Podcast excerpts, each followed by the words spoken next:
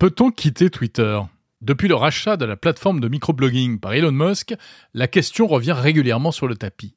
Il faut dire que les raisons ne manquent pas de se poser cette question. On dirait que tout va mal depuis que le patron de Tesla et SpaceX a mis la main sur le petit oiseau bleu. Augmentation du nombre de contenus haineux et extrémistes, quasi-absence de modération, badge bleu payant et non plus certifiant, sans oublier les nouveautés du week-end dernier, hein, l'obligation de se connecter pour lire des messages sur le web, des tweets, et la limitation du nombre de tweets qu'on a le droit de lire chaque jour. 10 000 pour les comptes vérifiés, 1000 pour les utilisateurs non vérifiés et 500 pour les nouveaux comptes. En tout cas, jusqu'à nouvel ordre, c'est comme ça.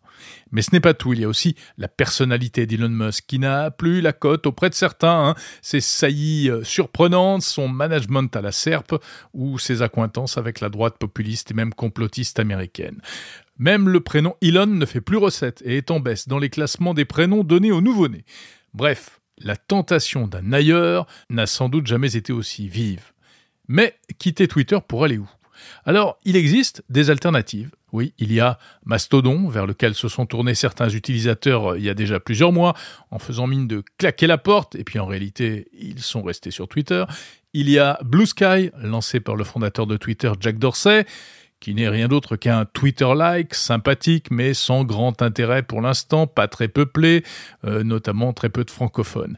Et puis il y a le nouveau réseau social Threads, lancé par le groupe Meta ce jeudi 6 juillet, en tout cas aux États-Unis et en Grande-Bretagne.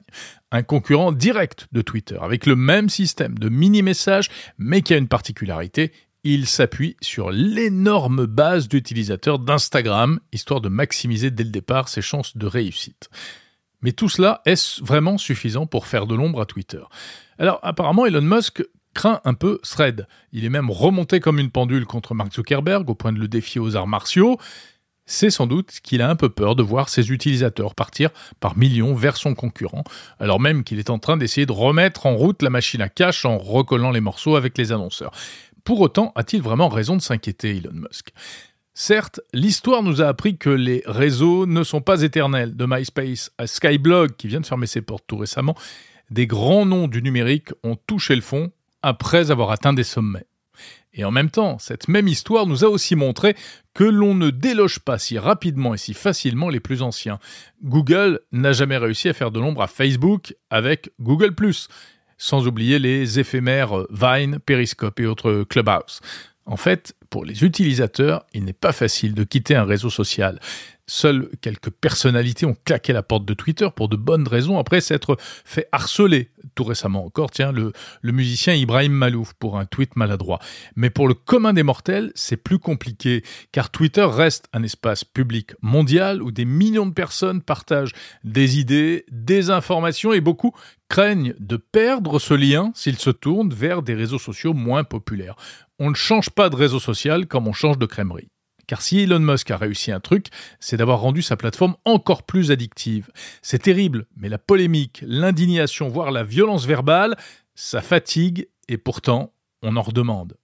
En outre, les déçus de la personnalité d'Elon Musk ont-ils vraiment envie d'aller chez Mark Zuckerberg, qui n'est quand même pas le personnage de la tech le plus glamour en ce moment?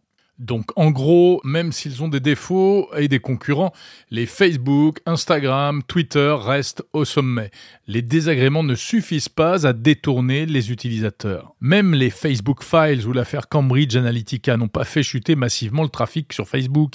Ce qui a fait le plus de mal à la plateforme de Mark Zuckerberg, c'est le désintérêt des jeunes, en tout cas en, en Occident, et la concurrence d'Instagram, Snapchat et surtout TikTok, qui proposent des expériences carrément différentes.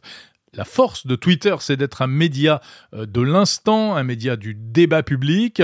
On voit mal un autre outil proposant exactement la même chose lui faire réellement de l'ombre. Car la grande règle du premier arrivé, premier servi et du winner takes all a rarement été démentie. Alors on peut imaginer un Twitter plus propre, moins extrémiste, mais est-ce vraiment cela dont ont envie la majorité des utilisateurs? La question est surtout de savoir ce qui pourrait remplacer Twitter en termes de temps de cerveau disponible, oui, mais pas tellement de savoir si on pourrait faire mieux. Inversement, qu'est-ce qui pourrait retenir les utilisateurs sur Twitter? Peut-être un engagement sérieux pour régler les problèmes existants et améliorer l'expérience utilisateur, en améliorant la modération notamment, et encore, ça reste à prouver. En fin de compte, la question de savoir si on doit quitter Twitter dépend de ce que l'on recherche dans un réseau social. Pour certains, les problèmes de la plateforme l'emporteront sur les avantages.